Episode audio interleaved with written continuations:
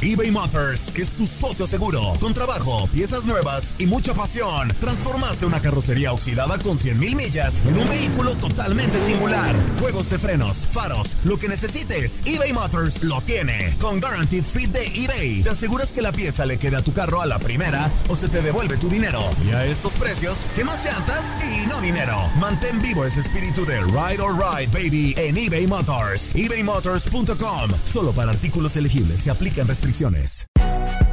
Si no sabes que el Spicy McCrispy tiene Spicy Pepper Sauce en el pan de arriba y en el pan de abajo, ¿qué sabes tú de la vida? Para, pa, pa, pa. Boost Mobile tiene una gran oferta para que aproveches tu reembolso de impuestos al máximo y te mantengas conectado. Al cambiarte a Boost, recibe un 50% de descuento en tu primer mes de datos ilimitados. O, con un plan ilimitado de 40 dólares, llévate un Samsung Galaxy A15 5G por $39.99. Obtén los mejores teléfonos en las redes 5G más grandes del país. Con Boost Mobile, cambiarse es fácil. Solo visita boostmobile.com. Boost Mobile, sin miedo al éxito. Para clientes nuevos y solamente en línea, requiere AroPay. 50% de descuento en el primer mes requiere un plan de 25 dólares al mes. Aplican otras restricciones. Visita para detalles. This is the story of the one.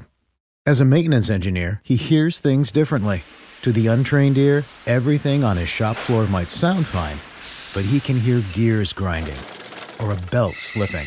So he steps in to fix the problem at hand before it gets out of hand. And he knows Granger's got the right product he needs to get the job done, which is music to his ears.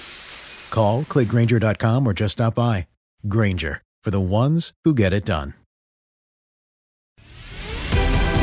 Bienvenido al mágico mundo del deporte. Escucha, participa y sé parte del deporte mundial. Búscanos en Euforia o tu plataforma favorita y síguenos para que estés siempre bien informado con lo mejor de tu DN Radio.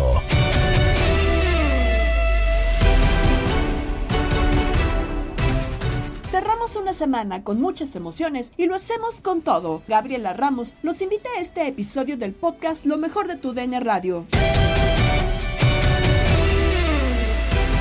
Se llegó el día, inicia la League's Cup y con uno de los platillos fuertes, Inter Miami contra Cruz Azul, el escenario perfecto para darle la bienvenida a Lionel Messi. Y el juego fue para los de casa, como lo escuchaste en tu DN Radio. Señor Andalón, cuéntenos qué pasó en el partido, pero ex- no excluyas el poema que acabamos de ver. No, no, no, no, o sea, una verdadera obra de arte la que acaba de ser Lionel Messi, pero vamos, como dirían, primero lo primero, un partido que fue de menos a más, un partido en el que comenzó siendo superior el Cruz Azul, en el que tuvo para ganar la, eh, la primera parte sin problemas, 2 o 3-0, en el que fue muy impreciso, en el que, a ver, no es por poner culpables ni mucho menos, pero creo que sí termina por quedar mucho de ver lo de Diver Cambindo, que tiene una ocasión con el guardameta Trey Callender prácticamente vencido, que después tiene un mano a mano contra el nacido en Sacramento, California, y la termina mandando lejos de la portería.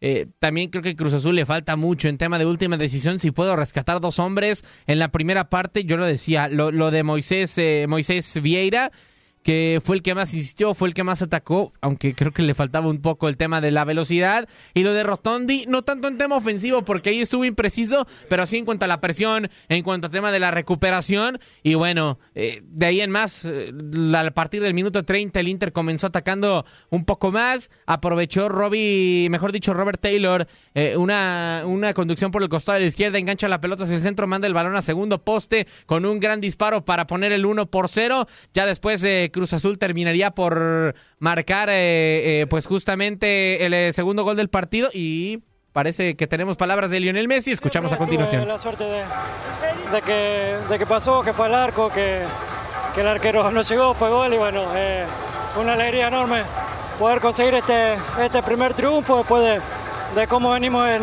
en la liga. Es importante empezar a ganar, ya, más allá que es otro campeonato, eh, para la confianza es muy bueno conseguir victoria. Leo, te vi en la primera parte hablando muchísimo con Joseph Martínez, después ingresaron en conjunto. ¿Qué le decías mientras estaban afuera? Porque vimos que la conexión entre ustedes fue magnífica.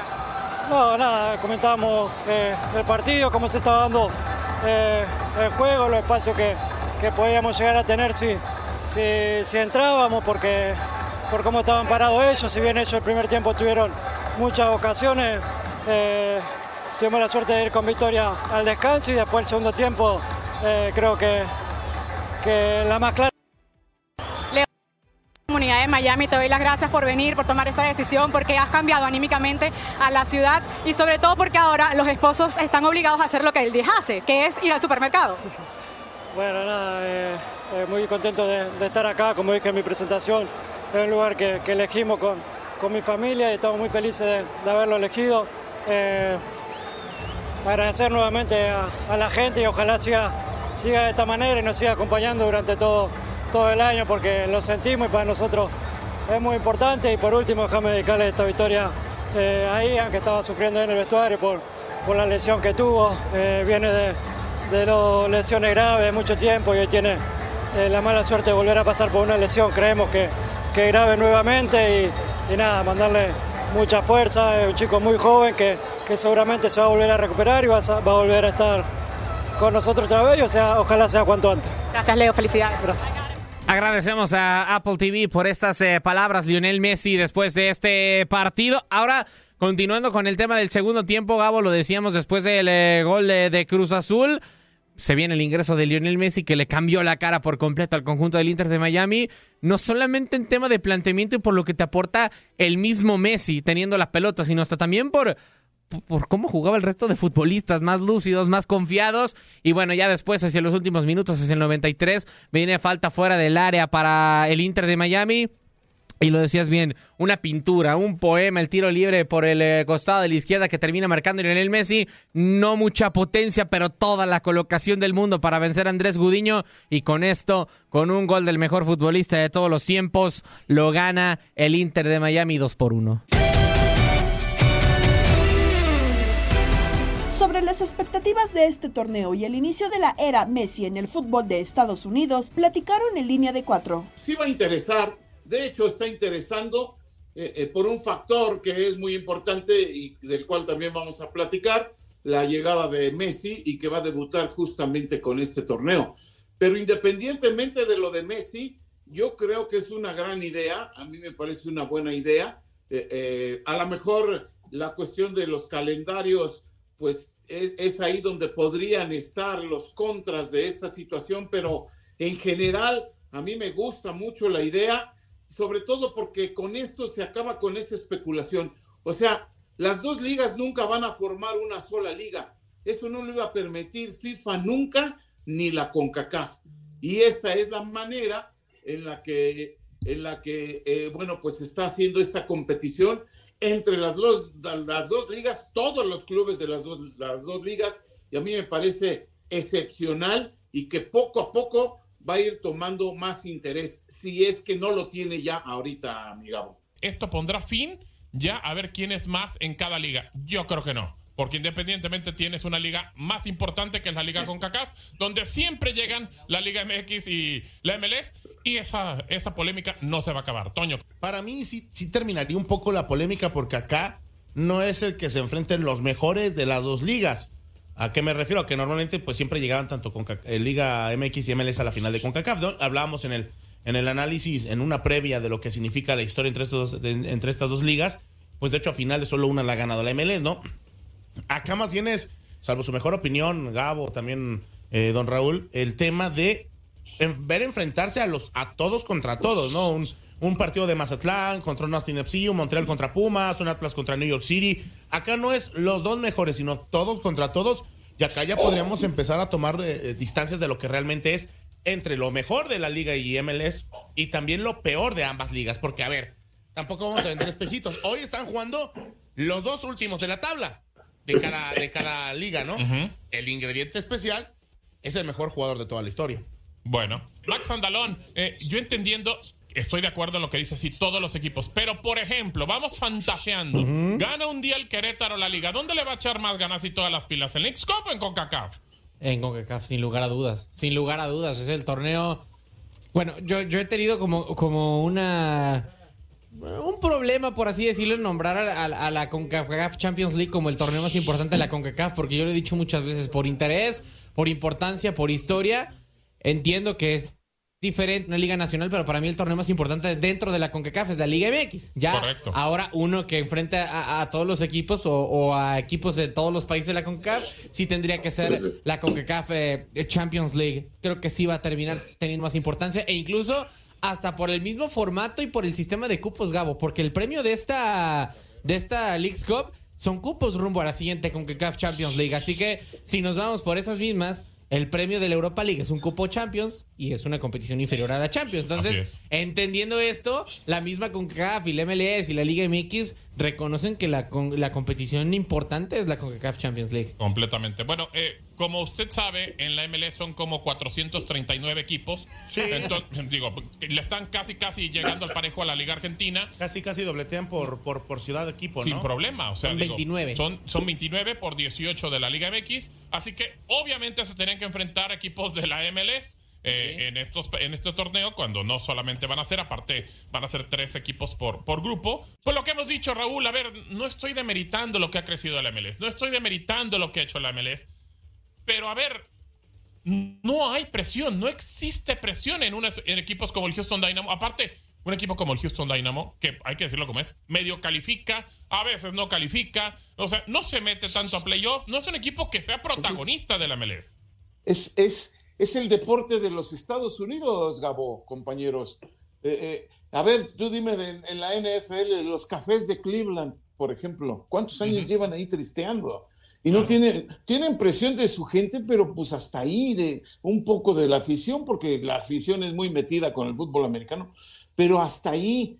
Y la M creada y está hecha pues a- al más puro estilo estadounidense de ligas que no tienen ascenso ni descenso, eh, en la que hacen varios grupos, divisiones o, o como le llamen, eh, regionales, incluso norte, sur, este, centro, lo que sea, y, y, este, y bueno, pues si califican, qué bueno, y se arma la fiesta y llegan al Super Bowl y toda la fiesta y todo lo que genera, pero no hay presión de ningún tipo porque nadie desciende. Hubo una plática que, que tuvimos con gente de la MLS y decía, no, es que eh, para que un equipo, son 29 ya, y tienen todavía otras tres que están por entrar, ¿eh? para, para expandirse. ¿Por qué? Porque hay una muy buena inversión y hay muchísimo interés de los inversionistas en meterse al fútbol soccer. Eh, entonces, eh, para que tú puedas tener un equipo, debes de tener, para empezar,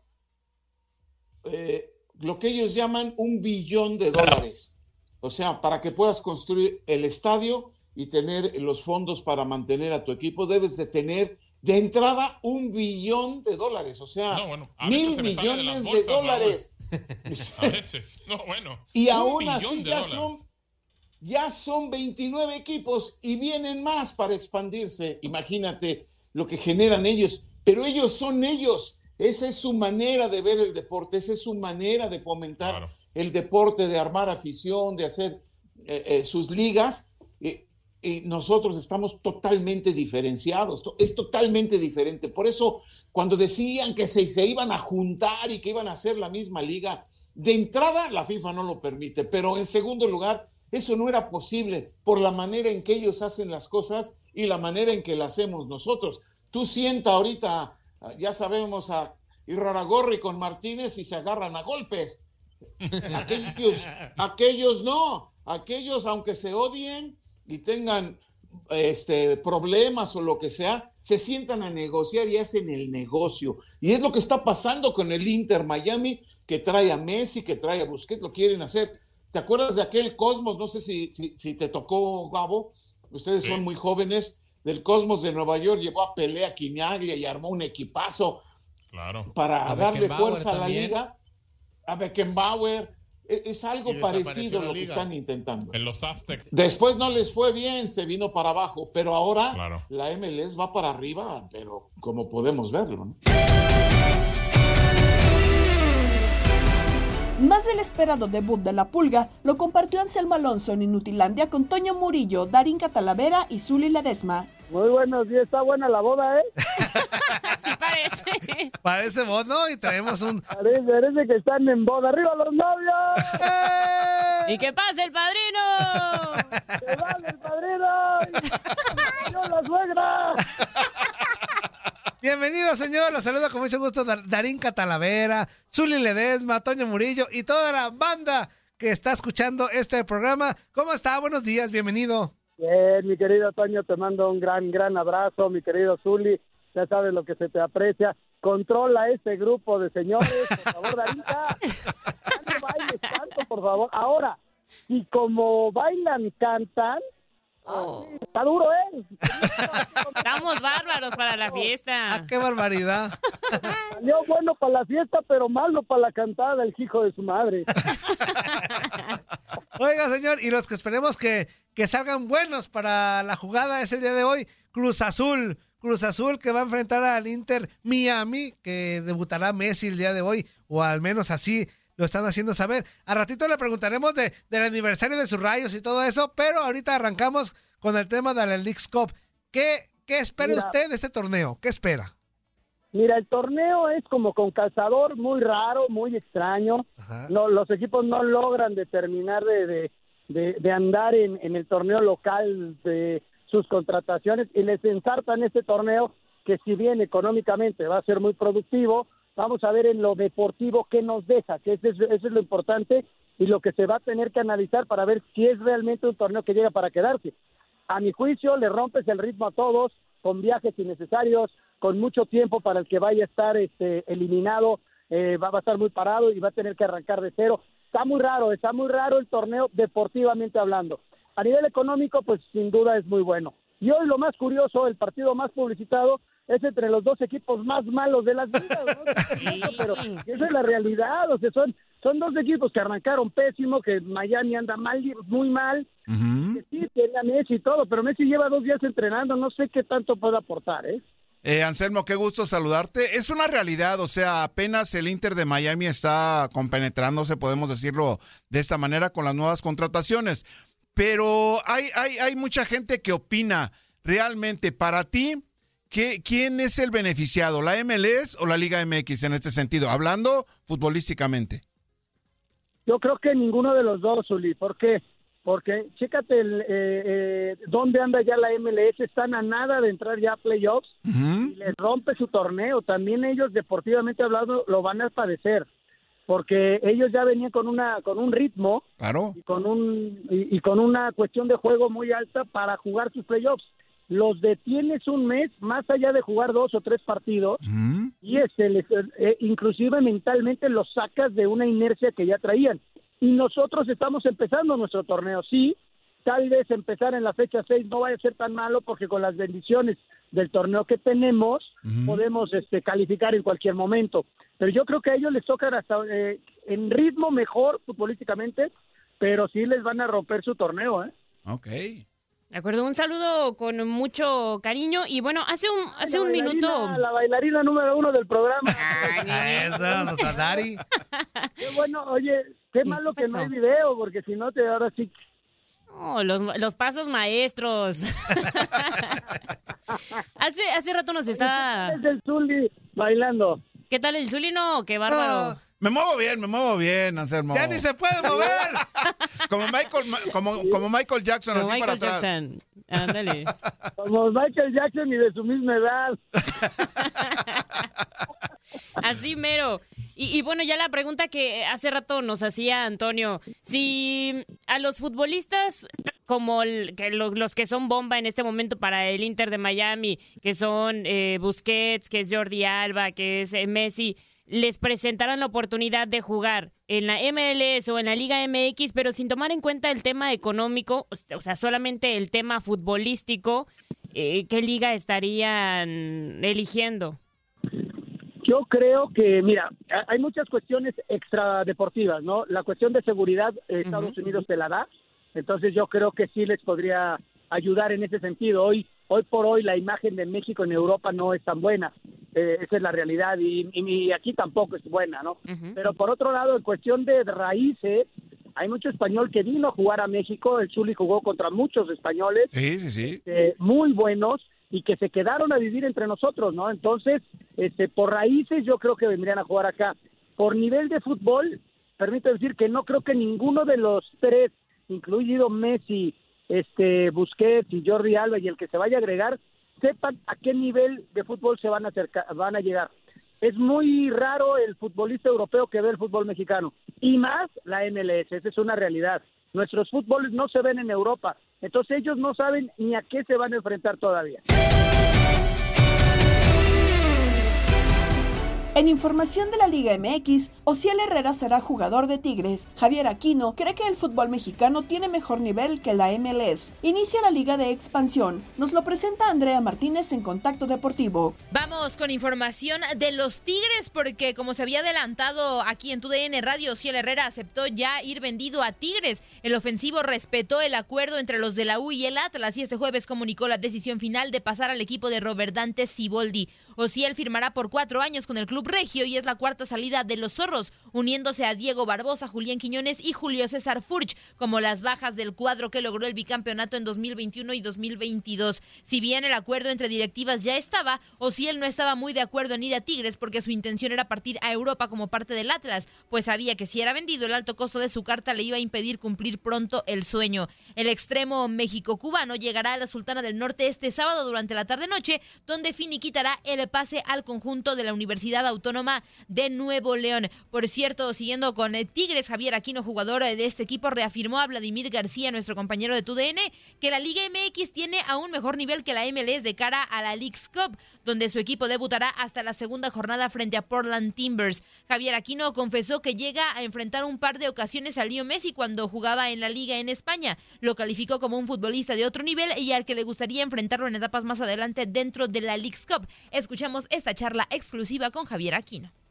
Bueno, es un torneo nuevo, es una, una nueva oportunidad de, de competir eh, contra el- los equipos de la MLS eh, y creo que para nosotros es un torneo importante porque en Tigres ya no se participa nada más, en Tigres ya una- hay una exigencia con la institución, con el club, entre compañeros, cuerpo técnico de torneo que vamos, torneo que intentamos ganar, ¿no? Obviamente es un torneo nuevo, quizá distinto porque va a ser todo en Estados Unidos, no vamos a tener partidos en nuestra casa y, y eso es diferente, pero trataremos de tomarlo de la mejor forma, ¿no?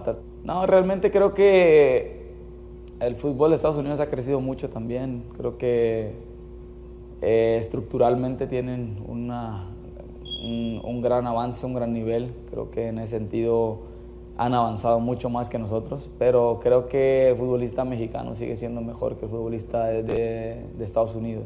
A nivel de clubes, que ellos ganen, por ejemplo, una conca es muy raro, o que ellos ganen un torneo de estos es muy raro, entonces representa que la liga mexicana sigue siendo mejor, ¿no? Claro, estructuralmente puede ser que ellos tengan mejores estadios o tengan, no sé, mejores campañas de prensa, quizá jugadores que les interese más como Messi ir a Estados Unidos que venir a México eh, por encima de ellos y realmente no se trata de, de demostrarlo, ¿no? Ir a demostrarlo y a pelearte malamente con ellos, claro que no, simplemente es demostrar que la liga mexicana es, tenemos un gran nivel y hay grandes equipos. Es, demasiado lindo enfrentarlo porque es el mejor jugador de, la historia, ¿no? Entonces para mí es un jugador diferente, un jugador que, que a mí como futbolista, eh, pues cuando empecé a competir a nivel selección y en Europa, o sea, es difícil que te sorprenda algo y realmente Messi sí es un jugador que, que te sorprende, realmente es un jugador que a ti como futbolista dices, está en otro nivel, o sea, realmente sí es otro nivel y, y qué padre que, que esté en Estados Unidos, esté cerca y que quizás tengamos la posibilidad de enfrentarlo en algún momento. Vamos a hablar ahora de fútbol mexicano porque hoy inicia la Liga de Expansión, el torneo de apertura 2023, con eh, equipos reducidos a comparación de lo que se vivió el eh, torneo pasado. Pero para hablar más al respecto, saludo con mucho gusto a Toño Camacho. Toño, ¿cómo estás? Bienvenido a Contacto Deportivo. Platícanos. Amigos de TUDN Radio en Contacto Deportivo, qué gusto saludarlos, su amigo y servidor Antonio Camacho. Se viene ya la Liga de Expansión. La división de las ilusiones está preparada para regresar en su torneo Apertura 2023, un torneo que va a ser de meramente de transición porque sabemos que el Clausura 2024 arrancará en un tema de la famosa expansión sub-23 que mantendrá su nombre, pero sabemos que serán 14 que serán los equipos que estarán ya incluidos en esta división de la Liga de Expansión Sub-23. ¿A qué me refiero con 14? A que Tapatío, obviamente, siendo, pues ya saben, ¿no? La filial de, Chivas cambiará su nombre de Tapatío Sub-23, Tapatío a ser Chivas Sub-23. Y con esto, pues ya tendremos esta famosa liga que todavía no tiene forma. Pero por lo pronto son 15 equipos los que participan en esta temporada, tres están fuera. Raya 2, Pumas Tabasco y Alacranes de Durango. Estos dos últimos pararon el proyecto tanto Pumas y Monterrey y el conjunto de Alacranes no pudo eh, entregar algunos papeles, le quitó la invitación, la expansión y regresó a la Premier con todo y que fue campeón en su momento. ¿Cuáles son los partidos? La inauguración hoy a la par del juego de Leo Messi, por quien guste verlo, es Venados en contra de, de Tlaxcala, es el primer partido que tendremos en esta liga de expansión, el conjunto de los estados que pues obviamente eh, buscarán mejorar lo hecho el torneo anterior con Bruno Marioni. Eh, por otro lado, también el día de mañana, Tapatío estará enfrentando a Cancún, el debut del campeón en casa, en punto de las 7 del Este. El mismo día, a las 9 del Este, Correcaminos en contra de Dorados, dos equipos del antiguo ascenso. Y el domingo tendremos dos partidos más. Tepatitlán en contra de Cimarrones, eh, Tepatitlán que que ya no tiene en sus filas a Daniel Guzmán como técnico y Cimarrones se mantiene con Roberto Hernández. Por otro lado, qué gran partido para abrir esta jornada 1. ¿eh? ¿eh? Mineros en contra de Atlético Morelia. Y ya el lunes eh, tendremos Atlante en contra de Leones Negros. Los melenudos que se volvieron a reforzar bien, al igual que el Atlante. Y cerramos ya hasta el miércoles el otro encuentro. Es el partido de Atlético La Paz en contra de Celaya, que por cierto el equipo de los paseños tendrán la visita del Sporting de Gijón eh, allá en Baja California Sur La Paz como encuentro amistoso. Sabemos que el equipo de Atlético La Paz tiene muy buenas eh, hechuras, tiene muy buena relación ahí con Orlegui Sports y por eso este encuentro. Así que así están las cosas en la Liga de Expansión. Equipo candidato, lo platicábamos en el vestidor con Jorge Rubio, será Atlético Morelia, Leones Negros y Celaya y obviamente Atlante. Esperar que sea un buen torneo, porque vaya que hay mucho, hay mucho que desglosar después de lo que será este torneo, será uno de transición y se viene la famosa expansión sub-23. ¿Ustedes qué opinan? Les mando un fuerte abrazo. Recuerden que la vida es para cantar y gozar. Fuerte abrazo, amigos de Contacto Deportivo. Recuerden seguirnos a través de tu DN Radio. Gracias. Estás escuchando el podcast de lo mejor de tu DN Radio, con toda la información del mundo de los deportes. No te vayas, ya regresamos. Tu DN Radio, también en podcast. Vivimos tu pasión.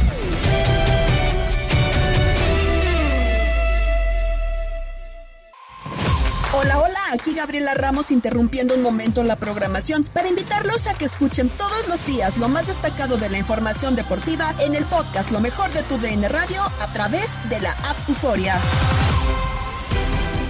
Se dio algo que se había especulado durante la Copa Oro, la salida de Luis Fernando Suárez de Costa Rica, como lo comentó Gabo Sainz en Misión Fútbol con Pablo Guzmán. Y bueno, Luis Fernando Suárez ya no es técnico de Costa Rica. Pablo, ¿cómo estás? Pura vida. Hola Gabo, saludos a todos. Eh, muy buenos días, pura vida. Yo creo que amanecimos contentos acá en Costa Rica, ya con la decisión tomada. Eh, sorprendió porque en algún momento el comité ejecutivo de la federación ayer mismo no tenía los votos suficientes para, para despedir a Suárez. El técnico llegó, presentó el informe. Después de presentar el informe, una hora después, eh, toman la decisión y, la decisión era la que, la que el país estaba pidiendo. Realmente ayer, ayer la gente reaccionó positivo con la salida del, técnico y ahora eh, empieza el proceso de selección del nuevo entrenador y la gran duda es si será el actual comité ejecutivo será el nuevo que empieza funciones en agosto, el que tome la decisión de quién será el nuevo técnico de la selección de Costa Rica. Y le doy un dato, lo que más está pidiendo el aficionado eh, Tico sabe qué es, Gabo y amigos que nos escuchan. Cuéntenos. Mano dura, mano dura con jugadores, mano dura con Keylor Navas, mano dura con los futbolistas de la selección de Costa Rica porque algunos no van, no vienen a convocatorias, no, no, no, no han querido formar parte del proceso si no es eliminatorio. Eh, y, realmente es lo que más está pidiendo la gente, un técnico que tenga la mano dura que tuvo en su momento Jorge Luis Pinto con selección de Costa Rica y que, y que ha quedado a deber en las, en las últimas, en los últimos años eh, los estrategas que han estado al frente de la selección de, de nuestro país. Bueno, a ver, eh, Gareca es un tipo que suena muy fuerte, para Costa Rica. ¿Crees así que sea el indicado para dirigir a la selección tica? Nos encantaría. Eh, lo que pasa es, el tema es económico de las de, cuán interesado esté el, el técnico en llegar acá y, realmente disputar una, O sea, tendría que bajarse el sueldo, tendría que bajarse el sueldo. Sí, tiene que ser más el interés de, de clasificar al Mundial, porque ojo que la clasificación, si bien está difícil, eh, porque los, a Costa Rica se le ha hecho difícil todo, ojo que el técnico que venga acá tiene un camino allanado, porque no está México, ni Estados Unidos, ni Canadá en la pelea. Claro. Entonces, eh, un técnico que quiera ser mundialista puede jugar con Costa Rica el chance y, y la opción es alta. Eh, pero sí tiene que eh, ajustarse a una realidad salarial que podrán dar entre los 50 mil dólares máximo y, y no es un monto atractivo. Mm. Sí, sí, sí, de acuerdo. Eso ya limita a un técnico de talla internacional que pueda, pueda pensar en, en, en alguna situación ahí. ¿Qué otro nombre se maneja, Pablo? Juan Carlos Osorio ha sido otro. Que Dios que, los agarre ojo, confesados. y ojo que en este caso, lo de Osorio vendría más por un interés del que va a ser el nuevo presidente de la Federación de Fútbol y porque en teoría podría haber algún acuerdo en cuanto a que el salario sea menor, pero que el premio del Mundial sea muy alto. Mm. Pues bueno, a ver, una, una situación que me quedó un poco ahí como bailando, y te lo digo porque nosotros la sufrimos. Eh, un comité nombró a Diego Coca, llega otro comité, o bueno, otras, otras personas a la federación, y cambian y dicen, bueno, esto no nos gusta, y, y llevamos ahora a Jimmy Lozano, y hoy en día tampoco sabemos si va a seg- seguir Jimmy Lozano. Eh, ¿De verdad están pensando en Costa Rica hoy tomar una decisión de poner un técnico y que después se las echen para abajo? Porque va, va a pasar prácticamente así. Sí, pero yo creo que no lo van a, el actual eh, comité no lo va a tomar porque primero el presidente no está en Costa Rica, está en Nueva Zelanda. En ¿Otra vez ya se fue de viaje? No, bueno, ese presidente anda en todos lados.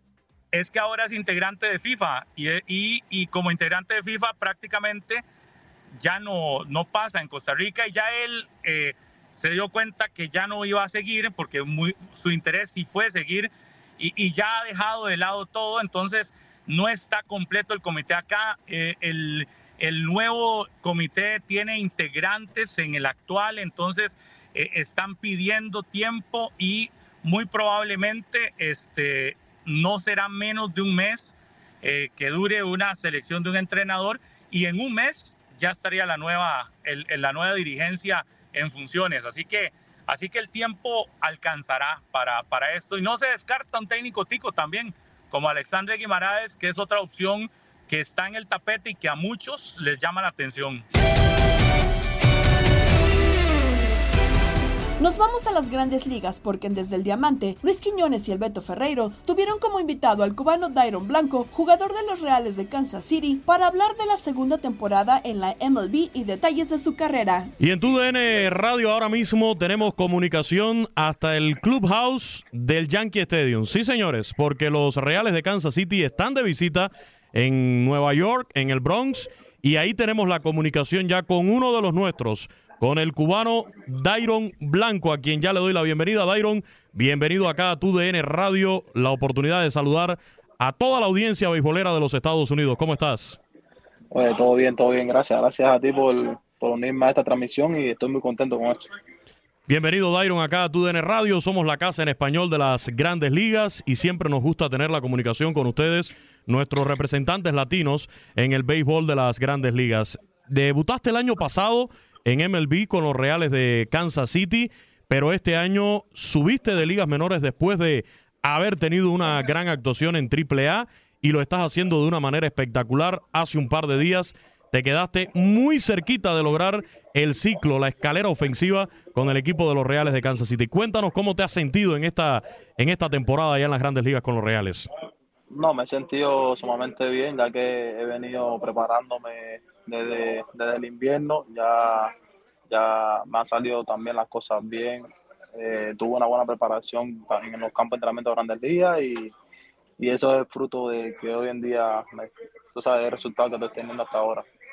Oye, Dairon, buenísimo tenerte aquí en el, en el programa. Eh, seguimos tu carrera. Como decía eh, Luis, el año pasado te suben, no jugaste mucho, pero en esta campaña te suben y te, te están dando más oportunidades. ¿Cuál es la mayor diferencia para ti entre un año y otro, en el primer año, en ese año de debut, me imagino que el nerviosismo es mayor, pero ya conocías el lugar, ya conocías lo que es eh, jugar en grandes ligas. ¿Cuál ha sido la diferencia entre el 2022 y este 2023? Sí, la diferencia es que he jugado más, he tenido más, más participación, eh, me han dado la confianza y, y, la he aprovechado. Cada vez que, me, que, que he jugado en el momento adecuado, que he salido a jugar, lo he hecho de la mejor manera posible, me preparo para eso y y todo está en la, en la confianza que te den.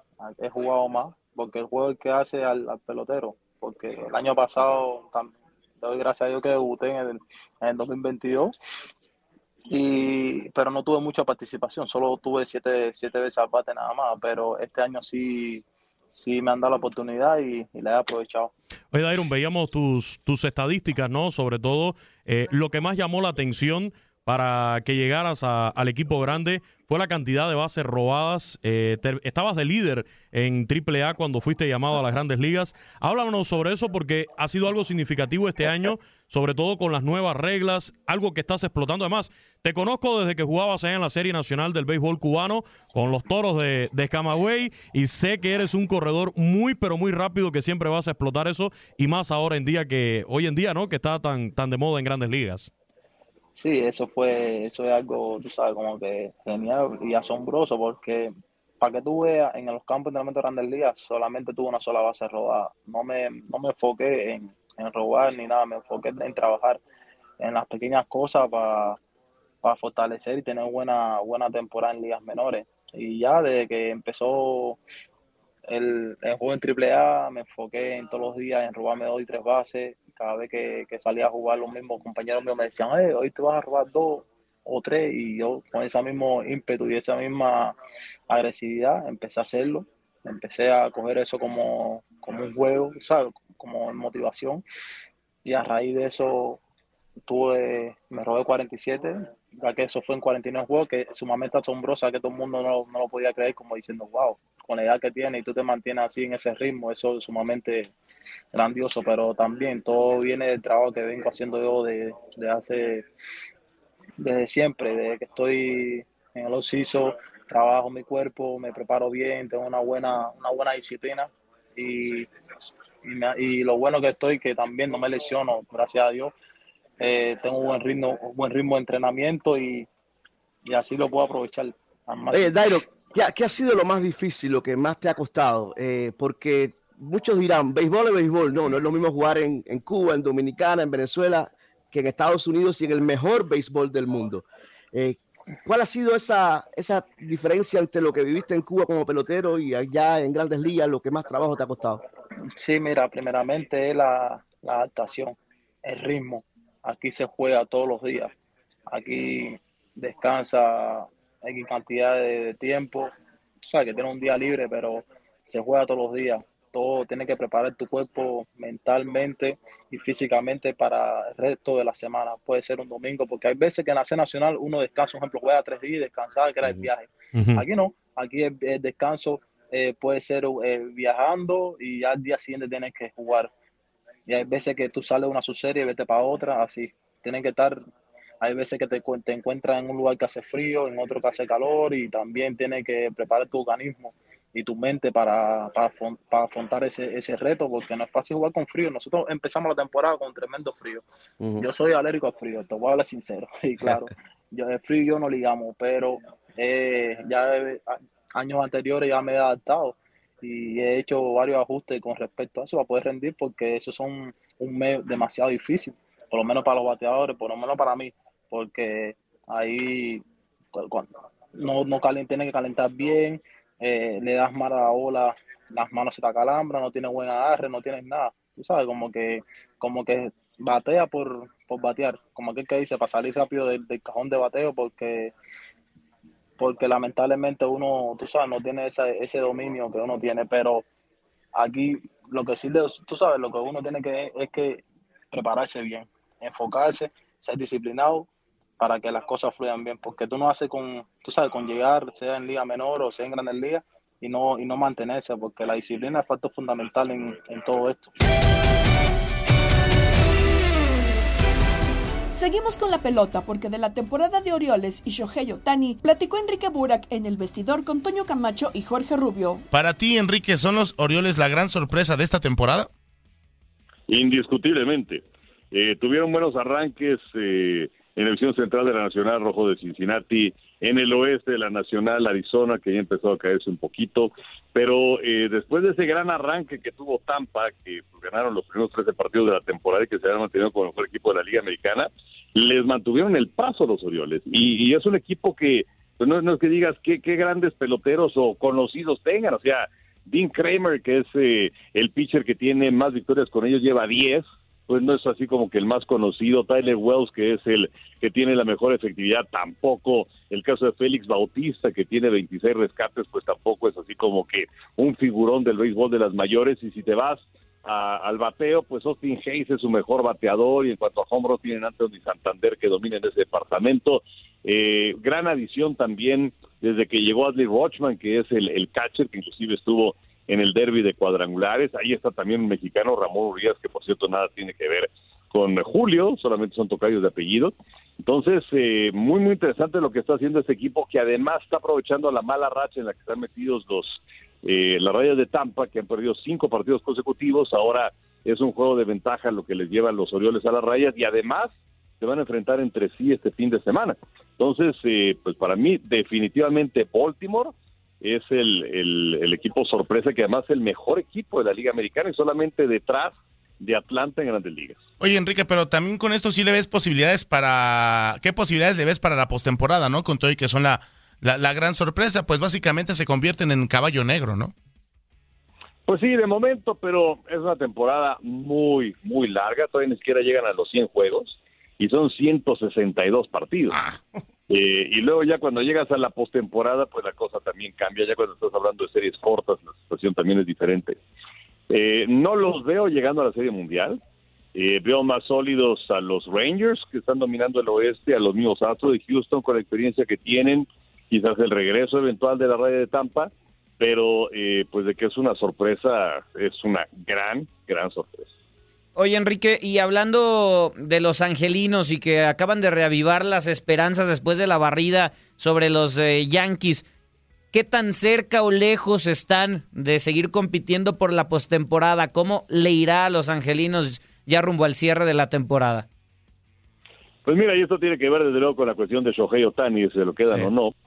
Eh, pero mira, Serafines en este momento está a nueve juegos de los Rangers, pensando en el primer lugar de su división, ahí está un poco más lejos.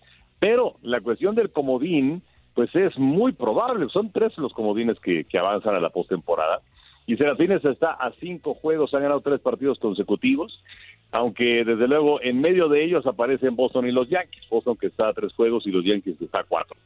Eh, y, lo de Otani es interesante porque dentro de 10 días, el día 31, vence el plazo para hacer negociaciones y que los jugadores que cambies puedan participar en la postemporada. Eh, entonces, pues habrá habrá que ver qué es lo que está esperando Arti Moreno, que es el dueño de los Serafines, eh, y si hay algún equipo que verdaderamente ofrezca un paquete interesante, porque se puede convertir, cuando viene esta parte de la campaña y un jugador se convierte en agente libre finalizando esa temporada, se les llama, se les conoce como jugadores rentados. Entonces, llevarte rentado a Otani es que, por un lado, le tengas que pagar una tercera parte de su salario, que son 10 millones de dólares de los 30 que cobra para esa temporada, y luego te vas a deshacer de cuántos prospectos para llevártelo. Y además, vas a tener alguna garantía de que se va a quedar contigo cuando se convierta en agente libre el año próximo y en donde va a cobrar seguramente entre 500 y 600 millones de dólares. O sea, yo creo que está muy, muy complicado en ese, en ese aspecto. Habrá que ver cuántos equipos surgen como, como postores, pero yo creo que la parte importante de todo esto es la gente que tendrías que ceder, esos prospectos que tendrías que ceder, y a lo mejor finaliza este año y te quedas con las manos vacías. De acuerdo. Porque sería una cosa distinta a lo que sucedió con, con Mookie Betts, que cuando deja Boston y se fue como rentado a los Dodgers, a él sí lo amarraron un contrato a largo plazo posteriormente. Sí, y hab- hablas específicamente del tema de Shohei Otani, que es, eh, yo creo, hoy día la, máxima estrella, si no me equivoco, del, del MLB, o por lo menos el, más mediático que tienen hoy por hoy. Y, después de todo este análisis que nos platicas, Enrique, tú personalmente, ¿dó- ¿dónde crees que vamos a ver a Shohei Otani la, la siguiente temporada, o bueno, si se logra ir eh, ya en esta parte también de la temporada. ¿Dónde vamos a ver a Shohei Otani? Eh, ¿Se va a quedar en Los Angelinos? Creo que los dos grandes postores son Yankees y Dodgers. ¿Qué va a pasar con el futuro del japonés en tu perspectiva? Pues mira, habrá que ver también cuáles son sus intenciones. Realmente se conoce poco de Otani. O sea, si es un jugador de esos que ves en una generación, O yo creo que dentro de 50, 60 años van a decir, oye, pues había un jugador japonés, Otani, porque es buenísimo bateando y es buenísimo pichando, y tener todo el mismo paquete es complicadísimo.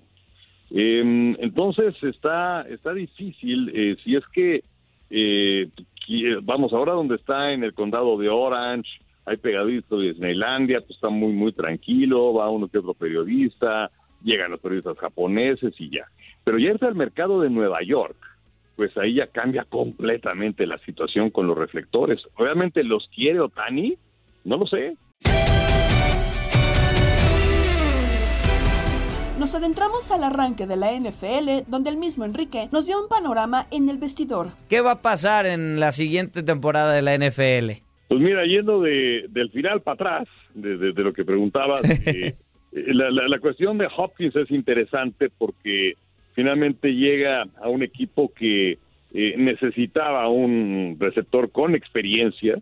Llega el equipo de los Titanes de Tennessee que, pues, a ver cómo puede hacer una sociedad con Ryan Tannehill, que pues no es el mejor, pero tampoco es el peor mariscal de campo. El año pasado estaba lastimado. En algunos partidos colocaron a Malik Willis, que pues francamente demostró que no estaba listo para ese momento. Y ahora seleccionar a Will Levis, que yo creo que eventualmente se va a convertir en el coreback titular de los Titanes de Tennessee, quizás no para esta campaña. Tennessee es un equipo que ha dominado su división en las últimas temporadas. Tienes a Mike Breville, que es un buen entrenador en jefe, que por cierto conocía a, a DeAndre Hopkins cuando era entrenador asistente con los Tejanos de Houston. Em, entonces, eh, yo creo que puede ser una buena campaña de Hopkins que pues estaba esperando a que sonara el teléfono, particularmente porque eh, el, el mercado para él se había devaluado un poquito, pero finalmente firma por un par de años y poco más de 30 millones de dólares. Creo que le debe ir bien a DeAndre Hopkins. Y sobre lo que mencionaba de jefes de Kansas City, pues es, complicado. Finalmente hace 20 años que ningún equipo logra un bicampeonato en la liga. Los últimos fueron los Patriotas. Eh, va a ser un año de transición, ya que mencionabas a Patrick Mahomes, porque Eric que era el coordinador ofensivo, pero que pues está en una posición incómoda porque no se le daba el reconocimiento que merecía. Decían que si era Bieniemy el que mandaba las jugadas, si era Andy Reid, que si era una combinación entre los dos. Total que a Bieniemy no se le abrió una puerta para ser entrenador en jefe, cosa que me parecía lamentable, inclusive hasta discriminatoria. Y ahora pues ya se fue Eric Bieniemy, va a ser el coordinador ofensivo de el equipo de Washington, que pues ya tienen nuevos dueños y que también es un tema que, que vale la pena mencionar, pero pues vas a tener ahora a Mike Nagy como el coordinador ofensivo, Nagy que ya había trabajado como asistente con los jefes y que luego se fue como entrenador jefe de Chicago, muy buen primer año y lo demás bastante malito. Entonces, eh, yo creo que es, es interesante a tomar en consideración esto. Sí se fueron Julius Smith-Schuster a Nueva Inglaterra, se fue Michael Harman a los Jets de Nueva York, pero lo más importante es el hecho de que hayan perdido a sus dos tackles, Orlando Brown y Andrew Wiley. Eh, si es que no logran buenos reemplazos, puede sufrir el ataque de los jefes, que debe estar ahí, debe estar en la postemporada, debe ser un candidato importante para llegar nuevamente al Super Bowl, pero hay mucha competencia. Muchísima. Y también en otros lados también hay muchas expectativas, ¿no? Como es el caso de los Jets con, con Aaron Rodgers. Enrique, ¿de verdad si crees que hay expectativas? ¿Si crees que puede hacer algo interesante este coreback? Que sabemos toda su historia de que se encerró unos días para pensar su futuro, que también ya el, equipo de los Packers quería casi casi regalarlo, pero también el salario. Hubo mucha controversia con Rodgers, ¿no? Pero hoy en día ya está con los Jets. Y te pregunto cuántas expectativas, si son altas o son bajas hoy en día con el equipo de- del conjunto de los Jets. Sí, es interesante porque Roy estaba harto de los empacadores y los empacadores estaban hartos de él. Sí, una relación tóxica. ¿Perdón? Una relación tóxica, Enrique. Pero bastante, bastante, desde hace algún tiempo. Pero bueno, el caso es que los Jets es un equipo bueno. Tienes a Robert Sala, que es un buen entrenador en jefe, que el año pasado tuvieron un buen arranque, luego se cayeron, pero pues es que tenías a Wilson como coreback y también tenías a Joe Flaco que inició la campaña, tenías a Mike White, que fue de los mejorcitos que tuvieron en la posición, pero por otro lado eh, tienes al novato ofensivo del año, tienes al novato defensivo del año, y parecía que solamente le hacía falta una o dos piezas a los Jets de Nueva York, una decisión una división complicada porque tienes que batallar con Buffalo, con Miami, eh, principalmente en ese aspecto, con los Patriotas, a ver qué pasa con ellos. Pero, pero no está fácil. Eh, pero yo creo que, que Aaron sobre todo si está en plan eh, de, de voy a ubicarme al 100%, me quedan dos años de contrato y voy a cumplir los dos, es decir, que no vaya a salir con que en diciembre cumple 40 y, y se va un año y adiós. No los veo llegando al Super Bowl, pero sí debe ser un equipo contendiente porque la base allí está y la base es una buena defensiva y es un ataque con una buena línea ofensiva, un buen ataque terrestre. Nos despedimos con los aportes y festejados al estilo locura que nos tienen Pedro Antonio Flores, Octavio Rivero y Darín Catalavera.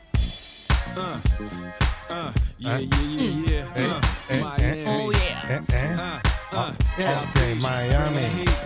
Vamos a Miami, vamos a ver. A Messi, vamos, vamos, vamos a ver, vamos a Miami, vamos a ver, vamos a ver. A Messi, a Messi, a Messi. El Inter, Inter de Miami está, el Inter de Miami se juntó con sus amigos, el Inter de Miami junto a sus cuates. Y tiene a Busquets y ahora quiere a Luis Suárez. Es Messi, vestido de rosa, es Messi, el Inter Miami, es Messi, vestido de Miami, en unas horas ya va a arrancar. Ok. Bueno, bueno. En 1950 nace en Buenos Aires, Argentina, Ubaldo Matildo, el Pato Fillol, guardameta campeón del mundo en Argentina en el 78, leyenda de River Plate y es considerado uno de los mejores de la historia. Feliz cumpleaños, Pato. Y en 1981 nace en Puerto de Santa María, España, el futbolista Joaquín, leyenda del Betis de Sevilla y de la selección española. Se retiró apenas esta temporada y está cumpliendo 42 años. Y ahora sí que escóndanse en todos, porque en 1989 el que está de cumpleaños es Marco Fabián de la Mora. En el 89 nació en Guadalajara, Jalisco. Ahora no tiene equipo, pero surgió de las Chivas, pasó por Cruz Azul, Eintracht Frankfurt, Philadelphia Union. Su último equipo fue el Mazatlán. Y señoras y señores, se espera una gran fiesta. Y en el 2000 terminaban de ensamblar en Leeds, Inglaterra, a Erling Haaland, el androide, posiblemente el mejor futbolista del mundo en estos momentos. Jugador de el Manchester City decidió jugar por Noruega, dejando de lado a Inglaterra. Está celebrando ni más ni menos hoy nuestro querido Erling Haaland, 23 añotes de edad. ¿eh? Feliz cumpleaños a este super futbolista. ¿eh? ¿Será el mejor del mundo en estos momentos, Peter? Híjole, pues yo creo que ya, ya va para eso, ¿no? Ya Está para entre eso. él y Mbappé, ¿no? O sea, ya se nos acabó la época Messi Cristiano, Sí. es Haaland Mbappé. Ya va, ya va para ellos, ya va Es para la nueva discusión. Y Ociel Herrera, ¿no? A lo mejor ahí que se pueda sumar. y- y- ¿cómo se llama el otro? Jeremy Peña, sí. Y el Mozumbito Martínez. Exacto, alguno, alguno de esos, ¿no? Que están destacando y que se pelea todo el mundo por tenerlos en sus filas, ¿no? Ven, Happy Birthday, Hala.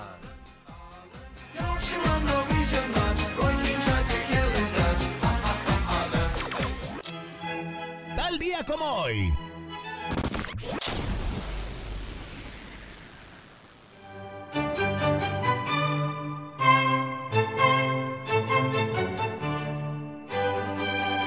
En el 2013, el ciclista Chris Froome ganaba la edición 110 del Tour de France. Y en el 2002, con seis carreras por correr, Michael Schumacher ganaba el Campeonato Mundial de Pilotos luego de su victoria en el Gran Premio de Francia. En 1989, el señor Carl Williams era noqueado en tan solo un minuto con 33 segundos por Iron Mike Tyson, quien defendía el campeonato mundial de peso completo ese día. En 1987 se publica el álbum Appetite for Destruction de la banda de Guns N' Roses, uno de los más importantes del hard rock. Vendió más de 30 millones de copias y tiene clásicos como Sweet Child of Mine, Paradise City, Welcome to the Jungle, esta que estamos escuchando. Es con, considerado el cuarto mejor disco de la historia del rock. Ni más ni menos, mi querido Octavio. Discazo, Peter. Trépale, Darinka. Y dice... ¡Suelta la greña!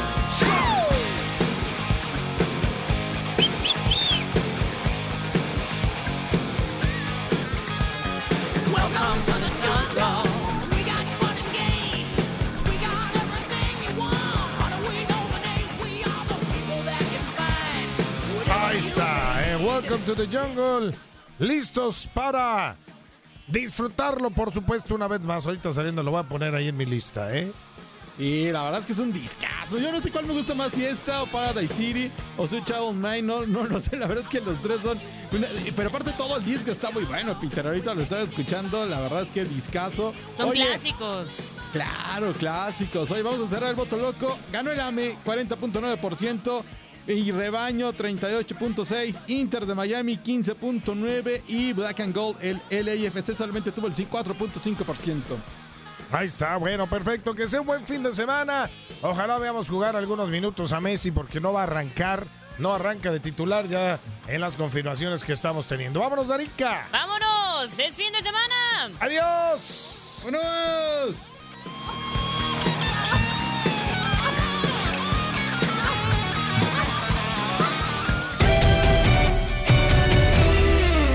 Reciban un saludo de Gabriela Ramos. Has quedado bien informado en el ámbito deportivo. Esto fue el podcast, lo mejor de tu DN Radio. Te invitamos a seguirnos, escríbenos y deja tus comentarios en nuestras redes sociales, arroba tu DN Radio, en Twitter y Facebook.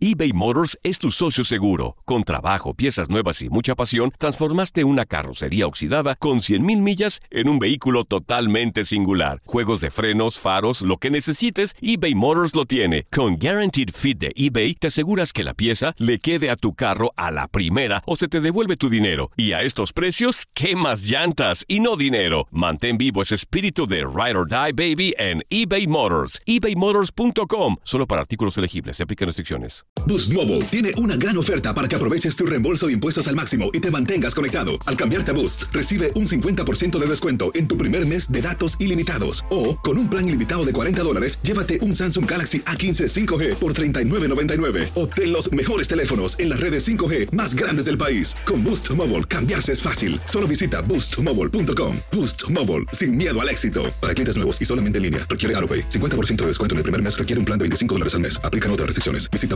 boostmobile.com para detalles. This is the story of the one. As a maintenance engineer, he hears things differently. To the untrained ear, everything on his shop floor might sound fine, but he can hear gears grinding or a belt slipping. So he steps in to fix the problem at hand before it gets out of hand. And he knows Granger's got the right product he needs to get the job done, which is music to his ears. Call, click Granger.com, or just stop by. Granger, for the ones who get it done.